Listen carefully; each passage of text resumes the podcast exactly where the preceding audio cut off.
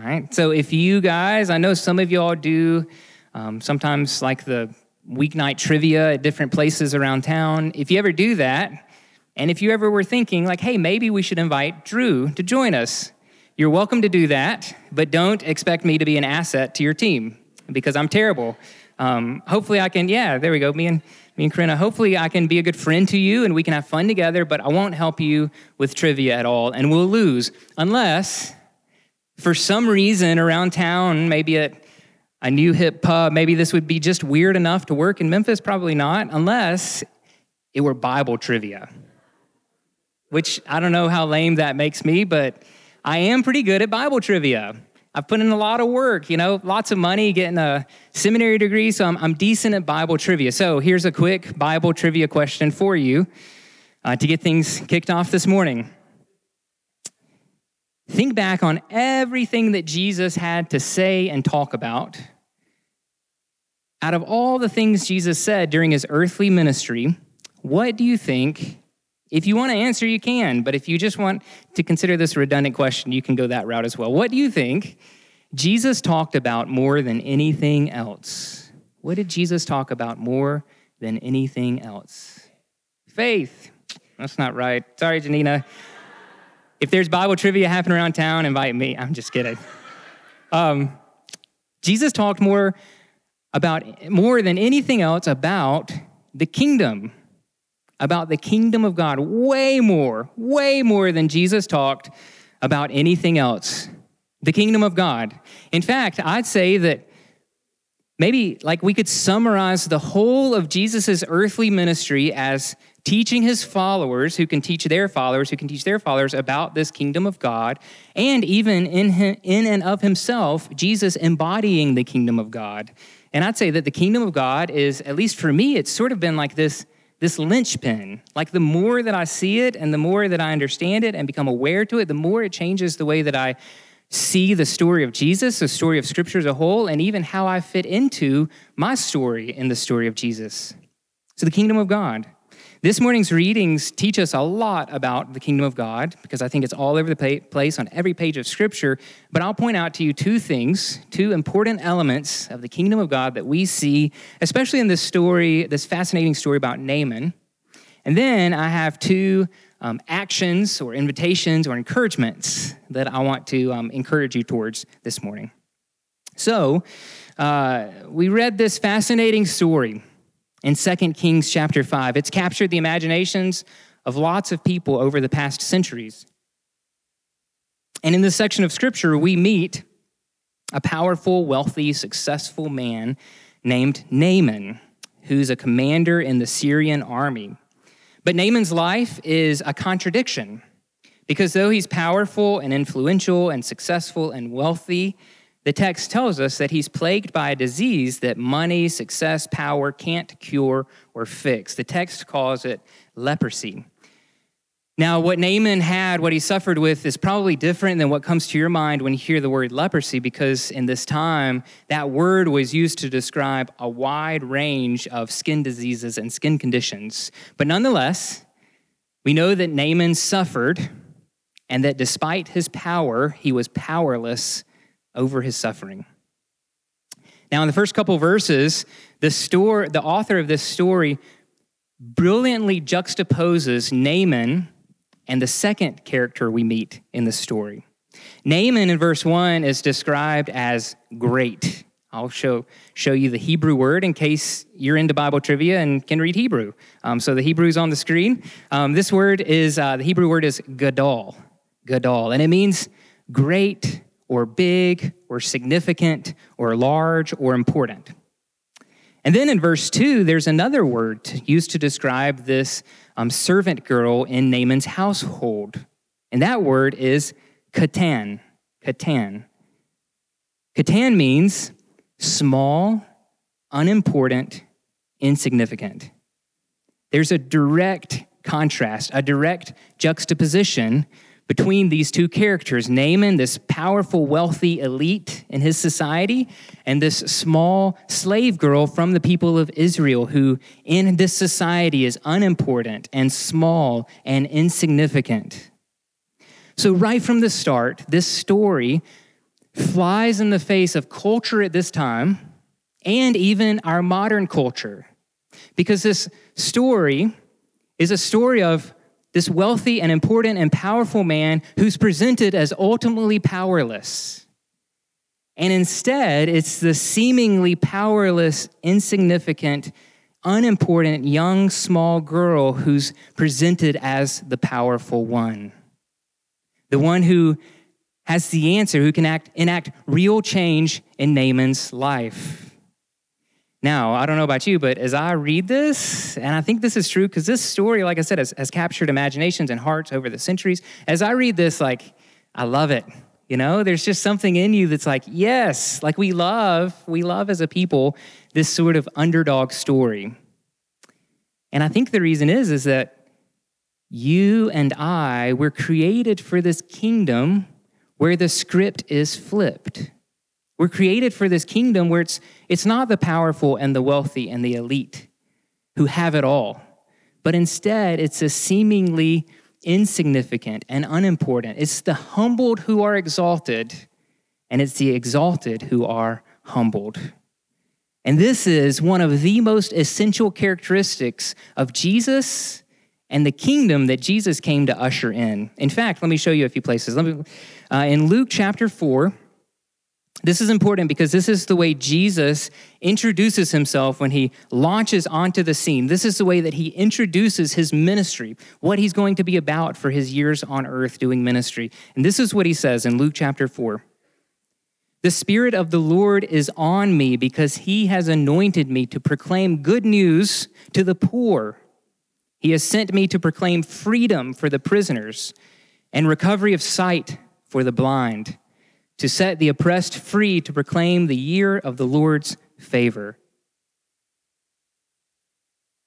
It would have been utterly surprising and shocking, and it was because the religious leaders at the day responded like they wanted to be done with this man. Utterly shocking and astounding and surprising that Jesus came to bring good news, not to the rich, the elite, the powerful, but to the poor, the prisoners, the blind, the oppressed. This is all over the place in the Gospels. In fact, just a couple of chapters later, Jesus is giving his famous Beatitudes. One of his blessings says, Blessed are you who are poor, for yours is the kingdom of God. This list could go, like, we could just keep going on and just give you a couple more. Matthew chapter 20, the last shall be first, and the first will be last. In Luke chapter 14, all who exalt themselves will be humbled and those who humble themselves will be exalted. This kingdom of Jesus is an upside down kingdom where the down and out matter. It's a countercultural, counterintuitive kingdom where those at the bottom aren't on the bottom, but those at the bottom are on the top. And those who are at the top in our culture's eyes aren't at the top, but they're on the bottom in this kingdom. Jesus had a lot to say and teach about this kingdom, but Jesus also embodies this upside downness in and of himself. In Mark chapter 10, Jesus says that the Son of Man did not come to be served like a rich, powerful, elite, wealthy, influential person. The Son of Man did not come to be served, but instead to serve and to give his life as a ransom for many. Paul is reflecting back on this essential characteristic of Jesus and his kingdom in Philippians chapter 2, and his heart is moved to worship. And he records this hymn that may have been popular in Paul's day in Philippians chapter 2, where Paul writes Jesus, being in very nature God, did not count equality with God something to be used to his own advantage. Rather, he made himself nothing by taking the very nature of a servant, being born in human likeness and being found in the appearance of man, he humbled himself by becoming obedient to death, even death on a cross. This kingdom of God is an upside down kingdom where even God himself lowers himself all the way to the point of death, even death on a cross. Now, what does this mean for you? There's the obvious application, of course, that Okay, well, therefore, for those of us who want to be about this kingdom of Jesus, the poor are blessed.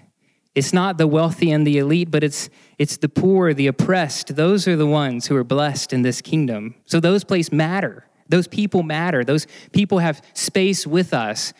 We need to, like Jesus, love and go after and care for and be about, be in relationship with those people because those are the people at the top. But there's um, a less obvious, a less obvious application that I want to I want to put forth for you to consider this morning, and I already hinted at it. Um, I think that this is something that we sort of get intuitively. Um, this is sort of an implicit value for a lot of people who are drawn to Christ City. Whether you consider yourself a Christian or not, this is like this is something that you probably get deep down in your bones. You're probably about. Like um, Jamin gets some amens during his sermons. I don't get a lot of amens, you know? But if y'all like if, if y'all were an amen saying folk, like when I was preaching, like there'd probably be some amens going on as I'm talking about this, right? Like Jesus came for the poor, the oppressed, the blind. Like those are the people that Jesus, the, blessed are the poor in spirit. Like there should be some amens happening right there, right? Amen. Come on. Come on. Yeah. Like we get that intuitively. It's a value that many of us share implicitly. And so I just want you to consider that, that maybe that exposes that deep down in your heart and your soul, deep in your bones, there's this longing that you have. A longing for a kingdom that's different than the kingdom in DC or that you see on Twitter. No matter who you are, whether you say that you follow Jesus or not, I think there's this longing that you have for this upside down kingdom that Jesus, in his incarnation, life, death, resurrection, and ascension, this kingdom that Jesus came to bring into the world, this kingdom that is bursting forth in our midst. You have this longing for the kingdom. So, my challenge, my encouragement is to lean into that, to consider, like, why, why is that longing deep down in my bones? What does that longing that is there have, have to say to me? And then to consider what it might mean to say, yeah, Jesus, I want to be about you and your kingdom. So, this kingdom we see in the story of Naaman is for uh, not the powerful, the elite. Those are the people who are humbled, and the humbled are exalted. Second thing we see about the kingdom, uh, we see it in Naaman himself. Naaman himself in this day, in, in the Old Testament, God's kingdom is represented by his people who are called Israel. Um, God's people in God's place that God had given them, enjoying and experiencing God's presence, represented by the temple that was in their midst. So God's kingdom is represented by Israel. But there's something important about Naaman that you may have caught as we were reading the passage. Naaman is not a part of Israel. Naaman's not an insider. Naaman is an outsider. Naaman is the other, the outsider, the excluded. Naaman is even the enemy. Because just a few chapters before this, there's a story of this Syrian army that Naaman leads defeating the Israelite people. So Naaman isn't just the other or the outsider, not an insider. Naaman is, in fact, in and of himself, the enemy. And we see something important that God's mercy extends even to those who are the farthest out. God's mercy extends not just to insiders, but to outsiders, to the other, to the enemy. You see this in the gospel reading as well. In Luke chapter 17, we read a story about Jesus walking along and 10 men who are lepers crying out, Jesus, Son of God, have mercy on us. Jesus, have pity on us and heal us. And then, of course, like Jesus often does, he sends them away and they find themselves healed, cured of the leprosy that had plagued them and caused them to be outsiders in the community. But then we see that there's one man who comes back to offer his gratitude to Jesus. He's moved to worship by what he just experienced. And Luke inserts it there in this interesting way, I think, that's meant to grab our attention. In verse 16 in Luke chapter 17, we see, and he was a Samaritan. He was a Samaritan. Just a few chapters before this, there's this parable that Jesus told that's a famous parable called the Good Samaritan. Now, that language has become common in our day, like the Good Samaritan, and it's, it's not a negative thing, it's actually a positive thing. Like, oh man, you're such a good Samaritan to that person, right? Like, you went out of your way to help that person. You were merciful and kind and loving. But in this day, in Jesus' day, the idea of a quote unquote good Samaritan would just not have made any sense. Like there would not have been a category in their brains to just comprehend what Jesus is talking about. This is a complete and utter oxymoron and contradiction. Because to these first century Jewish per- people, a Samaritan can never be good. Samaritans are the outsiders, the outcasts, the excluded ones. And so we see something important here in this passage and over and over and over in Jesus' ministry because Jesus embodies this kingdom. We see that the mercy of God extends not just to those on the inside, but to those on the outside too. Now, of course, that is sweet and good news because I know that many of us in this room have experienced before what it's like to be on the outside, to be excluded and you can know as you look at Jesus that Jesus is for you. The love and presence and mercy of God extends to you, not just to those on the inside, whatever that means in 2019. But it also means for you that you can do the deep heart, hard work of considering who for you is the outsider, the other, even the enemy. Who is that person for you? And perhaps you can experience deep heart transformation and change as you imagine like Jesus being for that person. The mercy of God extending even to that person. That's the kingdom of God, this kingdom that Jesus came to bring. So, those two important elements, right? That the exalted are humbled in this kingdom of God, and the humbled are exalted. And then, secondly, that God's mercy, God's love, God's presence extends not just to insiders, but to the outsiders, even enemies. But there are two challenges that I see in these passages that I want to present to you. I want you to consider. The first is um, as we look at this story of Naaman, it gets pretty interesting when he makes his way to Samaria, which was a part of Israel at the time where Elisha, called here in this text, Elisha, the man of God, a prophet of God, the place where Elisha lived. So when Naaman makes his way there, things get pretty interesting. Because Naaman shows up at Elisha's house, and surprisingly, Elisha like doesn't even open. I just imagine Naaman and like all of his um, entourage with him and all the stuff he brought, like standing at the door, and Elisha like doesn't even come out right? Like Elisha just sends people. I imagine them like going out the back door, and Elisha, I don't know what he's doing in the house. They go out the back door and they show up with Naaman and they're like, hey, here are the instructions. You want to be healed? Here's how it's going to go down. All you have to do is go to the Jordan River and dip yourself, cleanse yourself in the Jordan River seven times, and you will receive the thing that you want. You will receive the thing that you desire, the thing that you're asking for. And then you saw when this happened, Naaman went insane, right? Naaman's just raging. He's going crazy. This important man shows up, and you're not even going to come meet me face to face. He's just going crazy.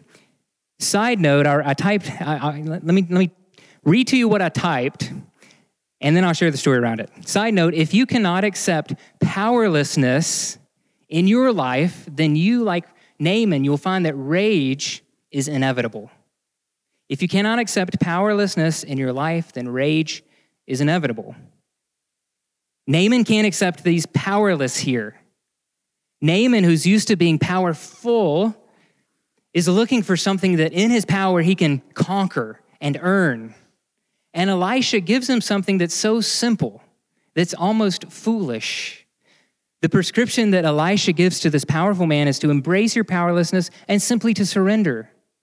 So if you find yourself raging all the time, Perhaps it's because you're still trying to hold on to power instead of accepting that you don't really have any power. So, Friday, sitting at City and State, and I'm just like going away, like just ty- typing this, typing all this, typing this out. And I type those two sentences, and I'm like, man, like that's been my week this week, right? And it didn't even hit me until I went back and read it. I'm like, what? Like this, this is for me. Like this week, I found myself showing up at home after long days at work, tired and a little bit grumpy. And y'all know if your parents, like you show up at the end of the day and like you've still got a lot left, right? Like those two or three hours you have with your small kids, those, they're not the easiest part of your day. And like I find myself just like with a four year old who just will not listen to anything that we say, like I find all this rage like going on inside of me, and some of it even like brimming over the surface. And so then I type that Friday at City and State, and I'm like, that's it. That's it. Like, I'm not powerful over this four year old. Even though I look like I'm a lot bigger than him, like, I'm not powerful here. I'm powerless and I have to accept that. And the prescription, like the prescription that Elisha gives Naaman, is simply to surrender. To, simply to surrender. So Naaman's raging and losing his mind. And then I find it funny that it's actually Naaman's servants who confront him in his rage. Think about how courageous of a thing that is, right? Like these servants to confront their leader, Naaman. And Naaman sees the wisdom that they have to give him. And so he's like, okay, I guess I'll go try it out. He dips in the Jordan River seven times, and of course, he's refreshed and he's healed and he experiences newness of life. So the question for you is the challenge is for Naaman, the prescription was right in front of him. He wanted to be this complex, difficult thing that he could conquer and overcome and earn, but it was right in front of him. So simple, it almost felt foolish. So simple that it was, um, what's the word I'm looking for? It was offensive. Offensive. It was offensive to him. So, what is that thing for you? Like, what's the thing right in front of you? The invitation to newness of life. The thing right in front of you that is, is just so simple. You have all these problems that are complex and big, and they are. Like, life is really hard, right? And you have all this going on all around you all the time. But perhaps the thing to help you experience newness of life, recovery, refreshment is just right in front of you. What's the simple thing that if you surrender, you could experience and where you could find newness of life? Maybe it's as simple as like taking a step to meet a pastor or leader of this church, like just to meet him, just so we can be in relationship with you. Maybe it's showing up early next week so you can do some centering prayer in the garden with Diane. Or maybe it's, it's meeting with Diane. And like Amanda expressed earlier, maybe you relate to that. Like there are walls that you've experienced and put up in your life. And like it's as simple as like taking this step.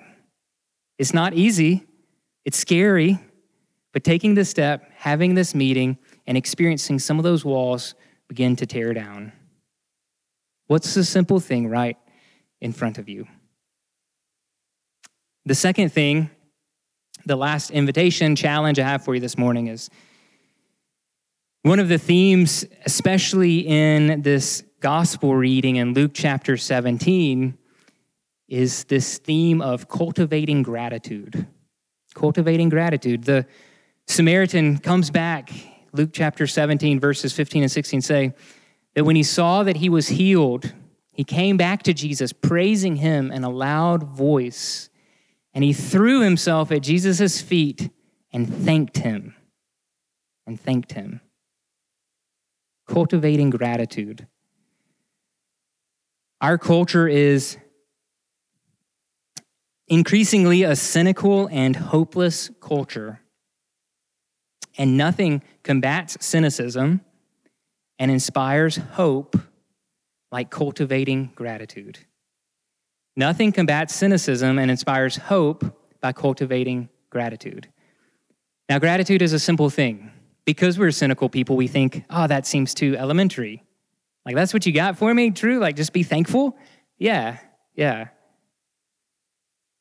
Because nothing combats cynicism and inspires hope like cultivating gratitude. In fact, I got to see this, like taste this just a little bit this morning. Um, every Sunday morning at 9:30, um, everyone who's volunteering and serving behind the scenes or up front, wherever it is, whoever's serving that particular Sunday, we all gather downstairs in Walker Hall for a time um, of fellowship, praying together, um, enjoying community together, sweet time.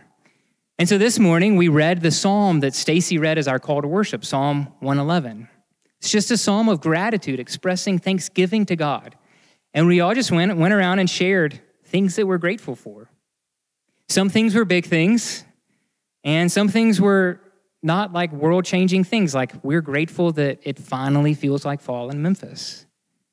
Yeah, and like there's just this sweet sense in the room and I think what it was is a little less cynicism and a little more hope. Because gratitude acknowledges the giver. When you're grateful, you're acknowledging that you have something that's a gift, a gift that's been given to you. And so when you practice gratitude, you practice like, yeah, there's a giver. This is a gift that I have. And there is a person there's this divine person who's good and who loves me.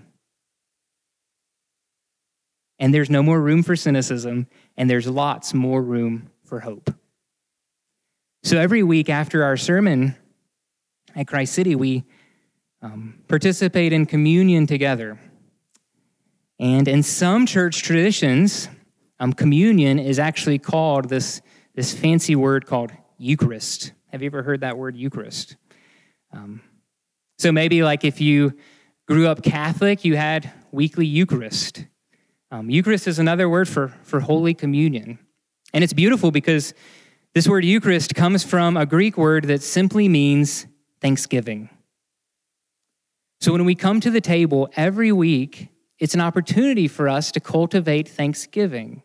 It's an opportunity for us to remember and to even, in this mysterious way, participate in this divine gift, this tremendous gift that you've been given, God Himself, in the sacrifice of His Son Jesus.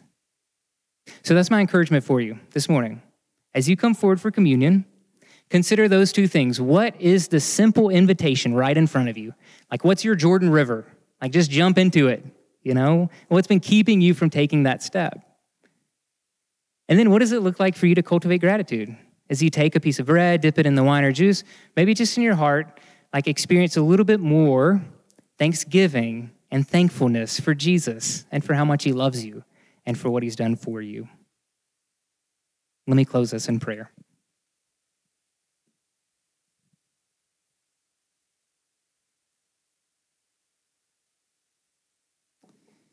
Lord, thank you for these stories that you've given us. The story of Naaman, the healing that you gave him. Story of Jesus mercifully hearing and healing these 10 people who, who needed him. Thank you for all that it has to teach us. And Lord, I pray for every person gathered in this room, would you make that thing that's right in front of us, the invitation that you have for us for more, more life, recovery, healing, peace, mercy, whatever it is that we need, would you make that clear to us? Like, what is that step that you're calling and inviting us to this morning? And would you stir up in our hearts just tons and tons of gratitude? We have so much to be thankful for, especially as we come to this table and remember and participate in the life, death, and resurrection of Jesus. Amen.